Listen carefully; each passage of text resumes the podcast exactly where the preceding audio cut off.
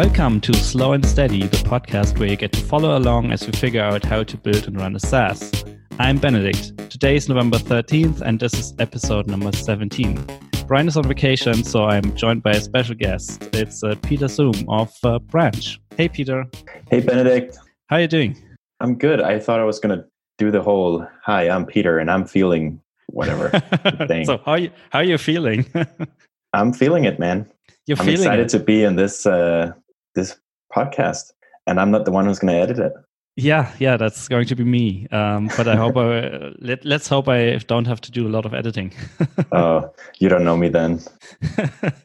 so interesting uh, uh, fun fact. Um, I was on your podcast a couple weeks ago. Oh, actually, now it's actually a couple months. But I feel like it was one of the things that started getting me back into podcasting. So thanks for that. Yeah, I take credit for that. Yeah, you, you absolutely can. Like it, it was, uh, it was so much fun that I decided, hey, I, I should probably do a podcast again. And Yeah. um, out of pure luck, Brian apparently was also thinking about starting another podcast, and I think Jane connected the both of us and ended up doing this one. Nice. Yeah, I listen to it every week.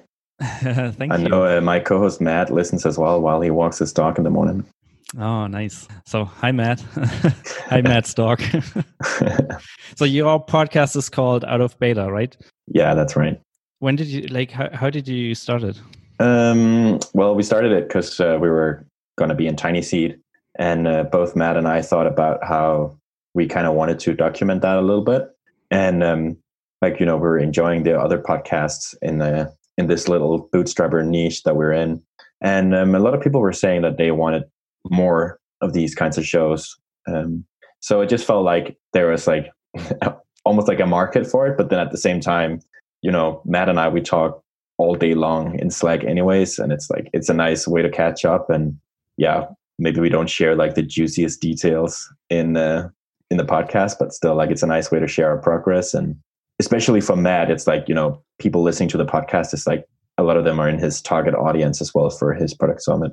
Yeah, yeah, I can see that. Um, so, what juicy details are you leaving out? well, uh, that's, uh, that's going to be paid extra material later on. So I wouldn't be able to share it here.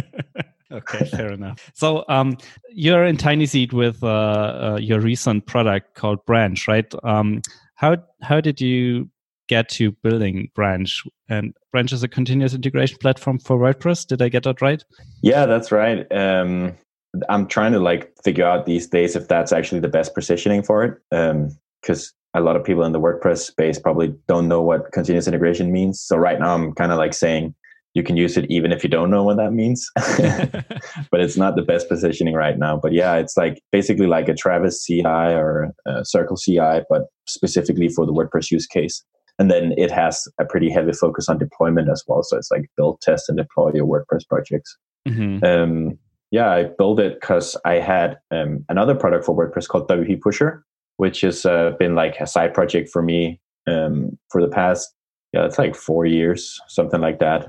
Um, um, which is a deployment tool for WordPress, and it's just a WordPress plugin, so it's not a big fancy SaaS um, product. It's just a plugin that people download, and install to their WordPress sites, and then once they do that, WP Pusher, the plugin, can basically fetch all their updates from GitHub or Bitbucket or wherever they host their code.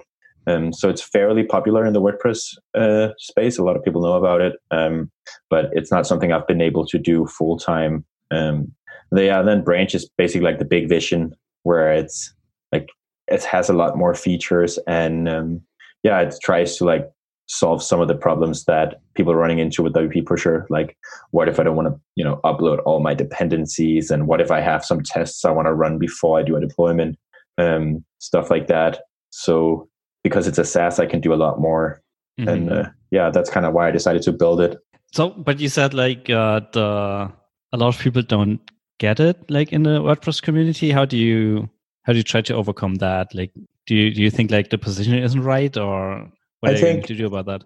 there's a lot of talk about these things in the WordPress community right now. There's a lot of like leveling up, I think, which is what I'm trying to like basically uh, bang on a little bit. Um, Mhm. So I think actually in WordPress right now, there's actually a lot of people looking for like a continuous integration solution for their products, even though they don't really understand what it is. And that's maybe why they're finding it hard to start using something like Circle CI. I mean, I've been a developer for a long time and I've been using other tools like Circle CI on my own projects for a long time, and I still find them really complicated. Mm-hmm. So, uh, being in the WordPress space, it's like, first of all, when you look at all people doing WordPress websites, a lot of them aren't really developers. And then, even when you look at the developers, a lot of them are like self taught or, you know, I mean, they didn't have like computer science degrees and stuff like that. So, I mean, there's a lot of these things that can be a little intimidating if you have to learn it all from scratch. Um, so, yeah, so, I think my job is to build a tool that's also educational. That's uh, the ah, thing. So it's like the my very first continuous integration tool. well, if WordPress is your very first, like, but the thing is, like with WP Pusher, I have agencies using that plugin, even though it's a sim- simple plugin. They use it on like 250 different client sites. It's like it's a pretty, it's pretty significant mm. tool for them, and it's like a big important thing part of their workflow. And um, yeah, so I mean, there are people doing uh, WordPress websites for yeah. a living, and they should have tools like this available. Is what I think. Yeah, definitely. That's interesting. So it sounds like you have like two different types of customers then, right? Like one one the very professional agencies who realize, hey, we need a tool like this, and um, branch is probably the easiest for for WordPress because like it knows about WordPress and yeah. you don't have to I don't know, configure Travis CI until it actually deploys WordPress applications. Yeah, yeah. And the other ones are people who just like want to level up their WordPress development skills and feel like they should look into this new buzzword called continuous integration. Is that yeah, I mean, on one end of the spectrum, you have like really advanced agencies. They're already using like Buddy or Travis or something like that. And it's like they have some pains around that where it's not really built for WordPress. And the, the mm-hmm. on the complete different end of the spectrum is like people who you know they're using Git. That's like the lowest. Like if you're not using Git, you can't really use my product. But they're okay. using Git because they understand that it's nice to have version control of your code. But it's like you know they they're sitting on their computers and running all their build scripts locally and like committing it to a Git repository and trying to push it from there. And it's like you know they start to think, hey, there must be a better way for me to do this like I don't like being in this weird like FTP client thing that they gave me. And that's when they start to look for solutions and they find WP Pusher or hopefully Branch. Um, yeah. So how do you how do people find you these days? Like is it mostly via organic search, like basically WordPress continuous integration, or are you using I mean, some different tactic? I definitely hope this interview is gonna um, you know, change things. Um, no. Um, so, I mean, I haven't really started marketing this tool very hard yet. So basically, mm-hmm. I think I'm still, I'm basically still on like my launch tweet or my announcement tweet, uh, which was exactly a year ago, um, where I basically had only a very simple prototype that only worked on my local machine. Um, and I wrote a manifesto because that's what you have to do in these uh, circles. And I put it online, and a lot of people. I think that tweet has more than sixty thousand um, people. More than sixty thousand people saw it on Twitter. So nice. it it ended up with quite a lot of engagement, and that's kind of like you know those some of those people signed up to an early access list. So you know basically the only two ways I've found like users so far is like basically people who've seen that on Twitter or people who know me from WP Pusher. Mm-hmm. So it's like yeah. the next level up from WP Pusher, and then people like it's basically an evolution of the previous product, right? Yeah, in and a sense, yeah. WP Pusher is like ten percent of Branch.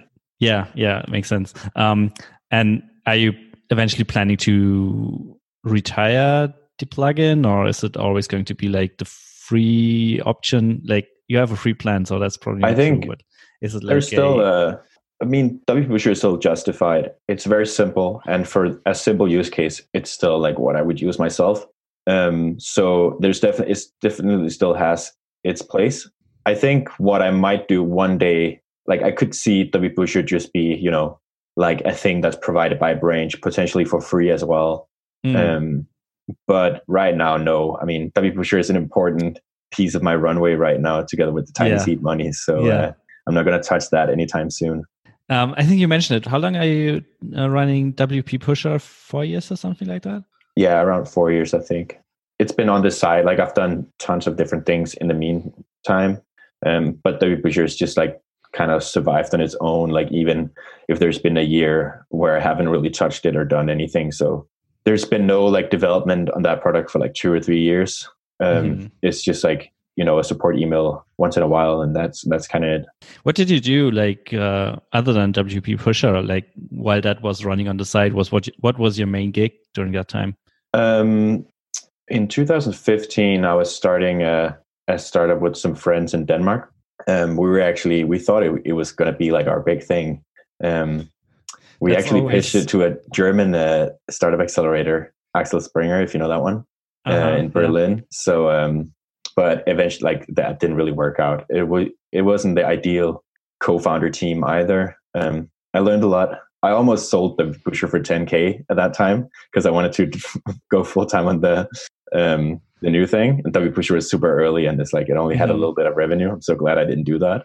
Yeah. Um, and then after that, like I've been freelancing especially with one startup called TimeKit, which is a, a Danish startup, but also like based in uh, in San Francisco, and they raised money over there, went through an accelerator. Um, but I was just kind of like I was there from pretty early on, but I never became a co-founder because I mm-hmm. couldn't really decide if I wanted to double down on that or like my own projects and so yeah so and like uh, WP, WP pusher what a name by the way um uh basically kept growing during all that time and eventually decided hey let's go back into building my own products or like how did yeah. that transition happen yeah it's like it, it was it was harder and harder to ignore it right because it's still not enough to like support me full time but it's still enough that you know the tiny seed money is going to last a long time if I wanted to, because it's paying like a big chunk of my my uh, salary right now. Mm. And yeah, especially when you consider like how little time it requires, it's pretty nice. Yeah, that's cool. Um, at what point, like, did you decide to stop consulting and go full time on? Was it like was branch like the next step after consulting, or what did you do? Yeah, so um, I actually they uh, the other startup I worked for they scaled down a, a bit, so I knew for a while that I was going to be not going to work for them. Um, for like I knew that for a couple of months, and I was like, I need to find a new thing. This is like my time to work on a new project. and I had the idea for Branch in the back of my mind. I've had it for a few years, but it's like, who really wants to build like a continuous integration service? If it sounds like a pain to build, right? Um, but then over the years became more and more confident with tools like Docker and servers and stuff like that. So actually, about that time, I actually felt like I could pull this thing off. Um, mm-hmm. So I decided to give it a go, and that's when I built a prototype. And then when I saw how that was basically received on Twitter, is around the same time um, that Rob started talking about TinySeed. Um, so I actually reached out to Tiny Seed quite early, like way before they even started doing applications and started started the talks with them. Um, so basically, I mean, I knew that if I wasn't going to join Tiny Seed, I'd probably have to like find some more uh, consulting work. But I basically decided to double down on Branch and just like see if I could impress them, and just um, yeah, I could do that for a couple of months, right? Because I had WP Pusher on the side um, to help not burn all my savings. Yeah, yeah, that's always nice. yeah. You, you touched a little bit on uh, the tech stack and being a developer myself, that's always interesting to me. Like, how does branch work? Like, what's the what's the tech stack like? How how what components play together? Oh man, uh, I think I'm on the fourth version right now. Actually, oh, interesting. So, yeah, like the first version was literally um, just like you know a loop that in, in a Python script that runs Docker run. So basically, just like plows everything into a Docker container. Um, I there was like one or two iterations I think on that thing, and that's kind of that's the version that I screencasted and put on Twitter when I started talking about it. And then when I saw how people kind of you know received how it was received on Twitter, and I, I actually I took a few um, prepayments for it as well, just to kind of like see if people actually mm-hmm. was going to be willing to pay for it. Uh, funny thing, you probably wouldn't be surprised about this, but like one of them out of six people is using the product right now, but not paying for it. so it's like, you know, you can't really trust those prepayments, but I think that's what people are kind of realizing these days. But yeah, then the next iteration. Um, so one of my good friends is a really good uh, Python and Docker developer. That's like his stack, and he he suggested that I looked into Docker multi-stage, which is basically it's almost like a poor man's or like a simple CI/CD thing that's kind of inside of Docker. So mm-hmm. basically, you you have one Docker file with multiple basically containers in it um, that you loop over, and that's like a really efficient way to basically build code. Um, so I built again like one or two versions kind of on that uh, using that method. Um, and he helped me out build that, and then he was too busy to finish it, and I had no idea how to basically deploy that stack um, and what he built with me. Um, and then so so basically how it worked was we had a little API that we've built which would basically delegate all the work to the the Docker server, right? Mm-hmm. Which was the build server. And um, so we had that thing and we kind of decide designed this little API.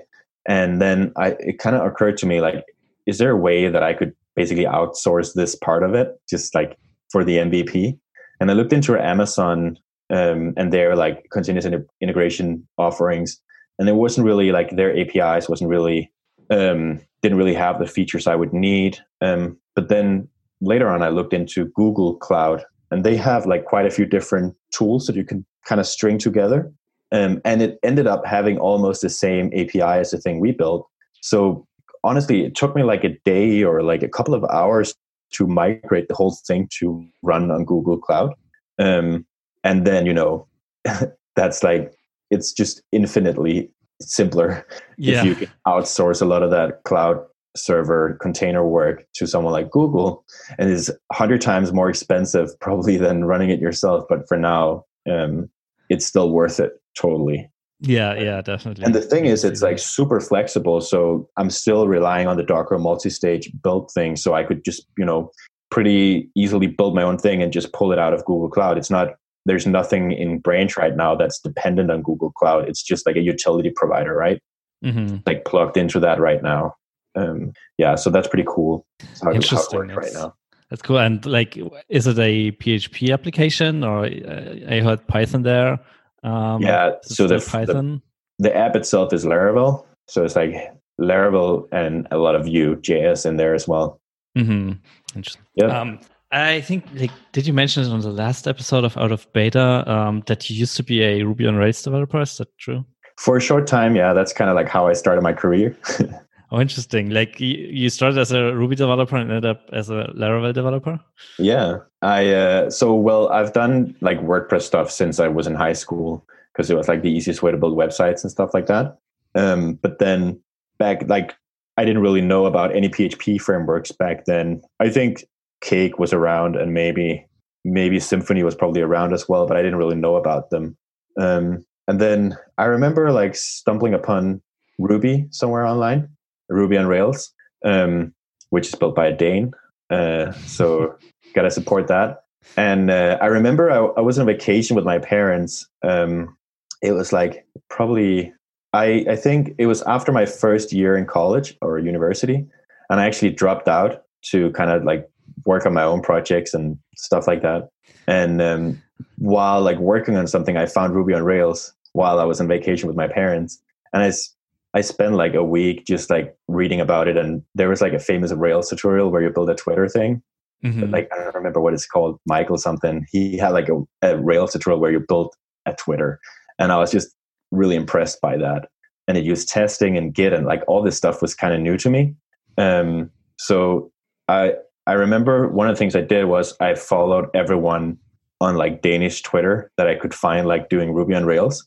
Um, and then one of them posted like a job uh, ad for like someone he was consulting for in Copenhagen. And I was like, well, I guess I'll just gonna That's the opportunity. I'll just apply for it. And this like so when I had the interview with them was like two weeks after the first time I even heard about Ruby. and uh, they decided they wanted to hire me. nice. and it was like those people working on that project is probably like the best Ruby on Rails developers in Denmark, at least mm-hmm. at the mm-hmm. time. And they were consulting for this company. And I think kind of the idea was that he, like the, the owner of the company would hire a junior and then basically try to see if he could like pour all the wisdom from those consultants into this junior developer. Mm-hmm. So honestly, I was there for like almost half a year. Uh, until I realized that the reason I quit university or dropped out of university was to start my own business, not to have a job. So I quit actually. But until then, I don't I don't think I did anything like real. I don't remember like doing anything real, um, except just like learning from these people. It was amazing, dude. I like the way they taught me was they they wrote unit tests for me, like empty unit tests, um, or like you know failing unit test, and then they passed them over to me and was like, hey, like your job is to get this to green.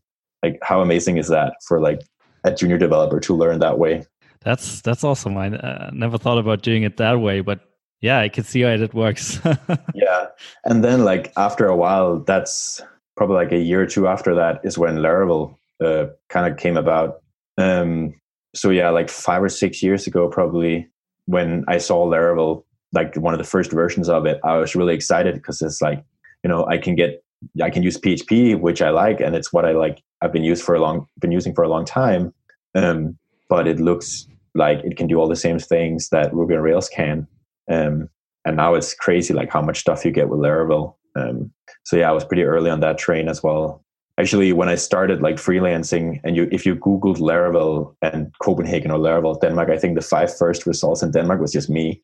you know, nice. me trying to start a user group, me trying to like see if there are other Danish people in the Laravel forums, and like my own website. And so it's like, yeah, I started the the user group as well in Copenhagen which I just got like a meetup notification today. Someone else that I don't even know runs it, and it's like 200 people for like a meetup wow. where I don't know like who they are, and it's something I start. It's kind of weird.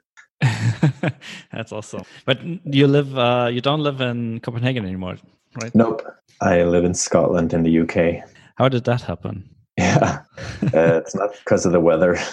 Uh, yeah, so like my fiance is doing her PhD over here, and um, yeah, so at least while she's doing that, we're going to be living here, enjoying the the great Scottish outdoors and the cheap cost of living. I see. Okay, yeah. interesting. But you mentioned before the call that you used to be a digital nomad for a while. Yeah, I I kind of did like accidentally. I really don't like that the phrase digital nomad. Um, but yeah, actually, I started WP Pusher when I was in uh, Thailand in Chiang Mai, and uh, the reason I went out there was because I wanted to go to university there actually and do a master's degree. Um, so in on, during my undergrad, I did like a semester abroad in Morocco, and I just really really loved it. Like I completely immersed myself in the culture, and like even today, a lot of my good friends are like Moroccans I met back then. Um, and then I was like, I wonder if I could do the same thing for my master's degree. So I found a really cool university in northern Thailand, and I applied for it and got accepted traveled out there and then like a week before this university thing is going to start we get an email and it's like hey there's like two people signed up. So that was me and my friend for this course. So we actually we're not going to run it. And it's like uh, that's kind of awkward. So um, we just decided to stay in i decided to stay in chiang mai. And then i just had some client projects and stuff i started working on from a co-working space. I had the idea for WP Pusher, so I started working on that a bit as well. Um, yeah, so it was built built out there. I have some crazy war stories from Thailand traveling. you could probably share them uh, sometime in the future. Like next yeah. time we meet, you have to tell them. yeah, man, over a pint. Some of the stuff is. I almost ended up in jail in Thailand, but that's a story for another time.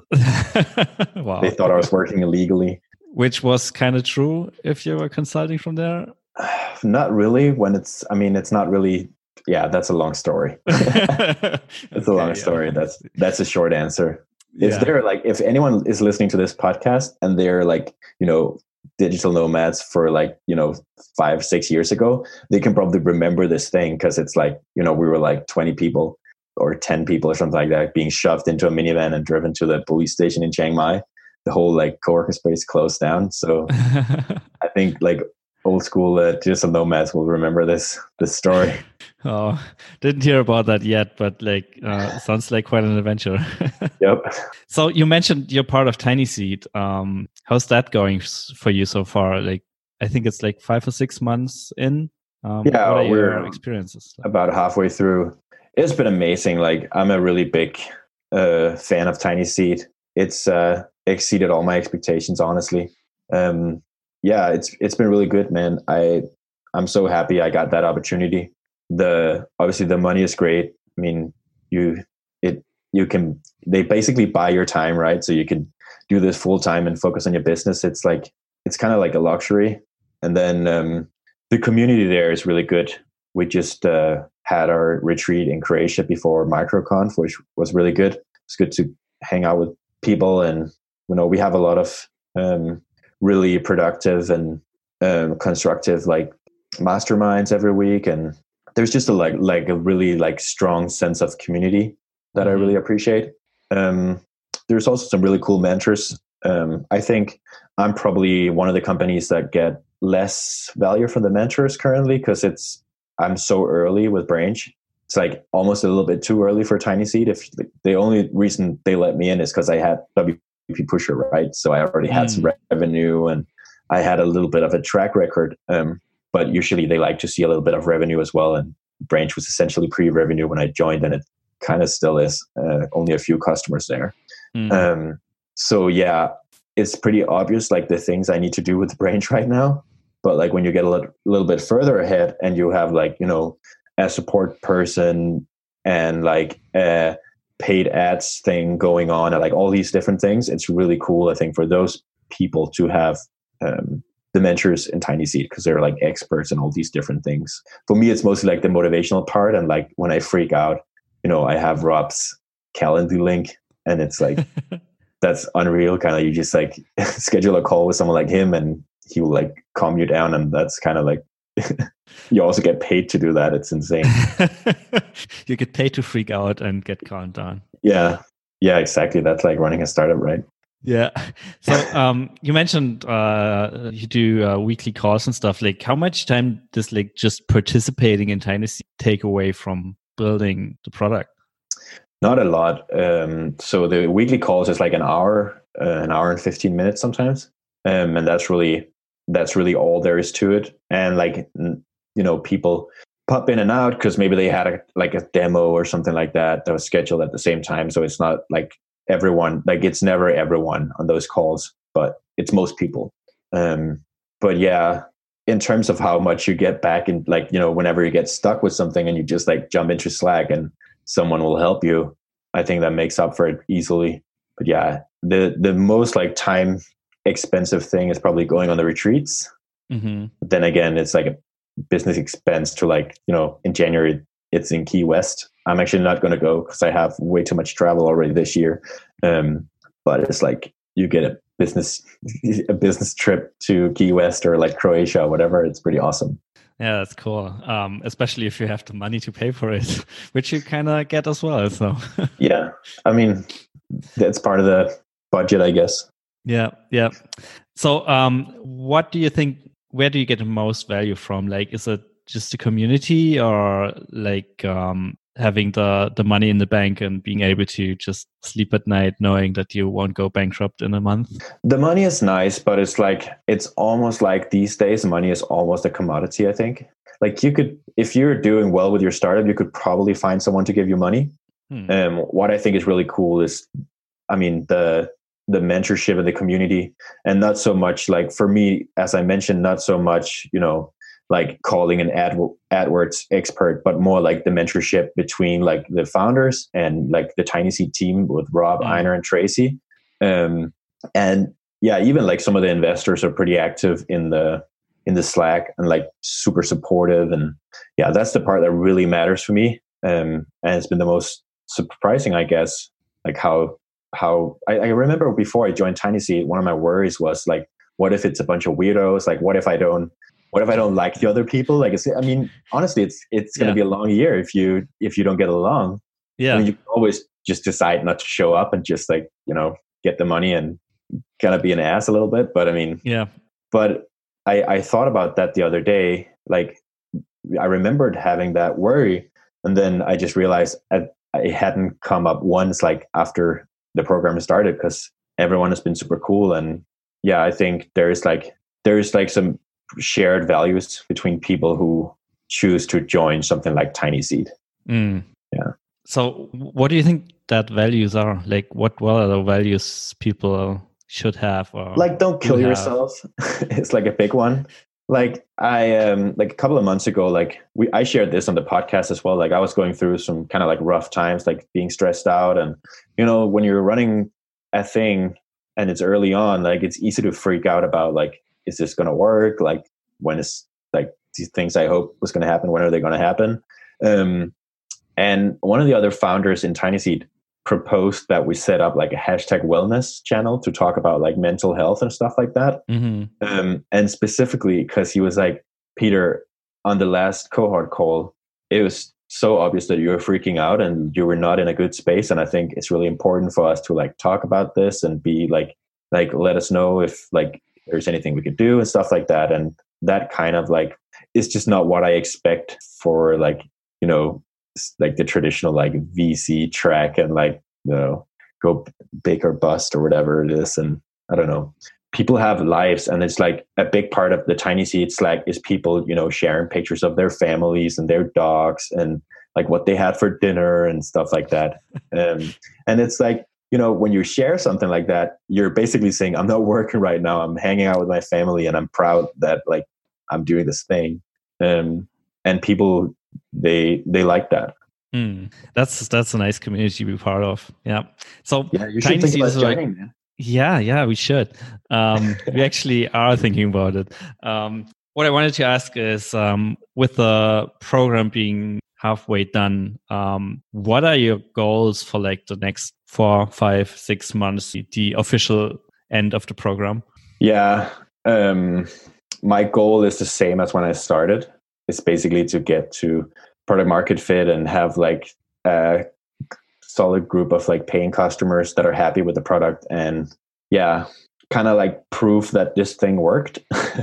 Because i feel like i've kind of like before i joined tiny seed i kind of saw pretty good signs that people want a thing like this. And you know a lot of people are already paying for ci cd tools also in the wordpress space. Mm-hmm. um, but like i haven't really proved that i can build it and people want to you know buy my thing. Um, so i still have a lot of work to do fortunately. Well um, and like what happens if you don't make that goal? Are you going to shut it down or they're going to crush my it? company. No i mean i'll probably have to pivot a little bit. But to be decided i guess. I mean I, I believe that I can make this work somehow. And I think it's a matter of like tweaking things and like building the right things and doing customer development and research and I mean, there's the, the way I think about these things is there is a process you can follow. Like there is mm. a there is a playbook. Um, and I mean, unless you're building something completely crazy that no one has ever paid for, you if you're strategic about it, and this is something Matt and I talk about a lot on the podcast, like if you if you're strategic about these things and you come up with a plan, follow it, and then if it doesn't work, you adjust the plan and you try it again. And then like in, in theory like as long as you have runway you can keep doing that and then eventually it will work. Um, but it might be like you run out of money before that happens or you make you might have to do like a pretty significant pivot or something like that. But mm. i mean there's not i don't think there's a world where i don't make like some sort of product work. Yeah. That's like that's the only that, that's the thing i care about right now is doing that. So I'll find a way. Yeah. So even if it takes a little bit longer than the next six months, you just like keep going. And yeah, like tweaking. the way I think about it, the the tiny seed, like end of the tiny seed year is like their deadline, or like that's a date they care about. Mm-hmm. But this is only the start of my company. Um, that's like an arbitrary date to me, and it's like it makes sense for them to have like concrete goals and stuff for that. But for me, that's like an arbitrary date that doesn't really mean a lot. Like, I mean, yeah. some things are going to change because I'm um, I'm not going to have like a tiny seed call every week, but it's not like they're going to withdraw the money from my bank account. and if unless I start burning more than I do now, I'll still have money left when tiny seed is over. Because until I know the thing that's working and where I can spend the money, I'm going to sit on this money and yeah. I'm not going to spend it. And yeah. probably a lot of investors would, you know, push you to spend the money, mm-hmm. but uh, I'm not ready to do it yet. And uh, yeah, people have strong opinions about these things, but until I know like a good place to spend it, I'm sitting on it. Mm, yeah, yeah. I don't know the choice. next time someone is going to give me 120k. yeah, that's true. And I, I think one of the one of the concerns about Tiny Seed I have is basically you're in a good position with having something on the side that still pays a lot of your bills and um, gets gets you some revenue. But if you're basically joining it and basically having to burn through the investment just to pay for your expenses, and let's say you burn all of it in that year, what happens? Like, do you have to go back to consulting again, like after enjoying a year of working on your product and not quite working out? Um, but then I feel like going back into the old rut is is a tough one. Uh, I don't see it that way, but I mean, it could be true. Um, like the way I talked to someone about this today, actually, and he would, he actually said he wasn't sure what because he had revenue, so he's like, I'm not really sure why I need 100k. Um, and I was like, for me, like the way I see it, it's like the question is, are you willing to essentially give roughly 10% of your company, get like, you know, an amount of money and basically make a bet with that. And it's like, are you willing to risk at a slice of your company to like, you know, make a few big bets and see if they work out? That's kind of like how I would see it. And yeah, like I think like your job in Tiny Seed is to figure out like, and the, it's a whole year. Like that's pretty nice, right? You have a year to figure out what you're going to do. Mm. I, like if you don't make it work in a year, like either either you have some sort of traction and you raise more money, which is one way to solve the problem, or like you make it work and you start making money or something like that, and then you can keep running it, or you find out that it's actually a really bad idea and they made the wrong investment. Um, I don't like the, when I look at the companies in the batch right now. I, it's hard for me to see I'm not maybe I'm not talking about my own company right now, but it's hard for me not to see how they aren't going to work out, like at least to some extent. And I think that's part of what Tiny Seed does. Like they invest in something that's already kind of like working out a little bit. Mm-hmm. But yeah, honestly, that's not what I would worry about right now. Like if someone is going to give you money so you can work on your on your company and like keep doing your thing for a year, that sounds pretty good. Yeah, yeah, I agree. That sounds pretty good. That's yeah. I also cool. get a referral fee. No, I don't. you do? Uh, I don't. I see. I see. I try to works. convince them because I'm convincing a lot of people to apply.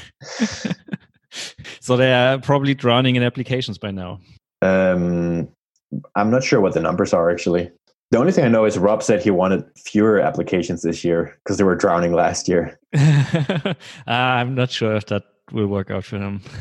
well, fewer but better, maybe yeah, maybe, but uh, I have a feeling that like for us it was like last year we were like, um, I don't know, let's see how this works out, and this year we are really thinking about it, and we'll probably send in an application. So yeah. Yeah, man. Good luck. I think it's only only going to be more applications than fewer especially like now that you see like what you're missing out on um, because like a year ago it was like this yeah mysterious thing that nobody knows what's actually going to happen there and how is the how's the community like how's the mentorship like and now there are people like you telling us what we're missing out on uh, which i feel like is only incentivizing more people to apply yeah they uh the fomo right yeah, you definitely. get you want to join the cool parties. The cool party is true.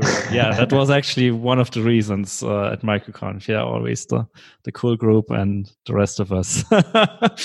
yeah, well, I'm sorry. Cool. Um, I think if you don't have anything else you want to share, I think we should wrap it. I uh, I have some feedback for Userlist if you have time. No, just kidding. Sure. Yeah. The, the, the message preview thing is uh, in the works. oh, this is something else. oh, interesting. What What is it? it's on a, mo- a, mobile design. Ah, yeah, the non-existing mobile design. Yeah, it's, it's something I should work on. yeah, man. I showed you in Croatia. Userlist is like my fourth visit, most visited page on my phone.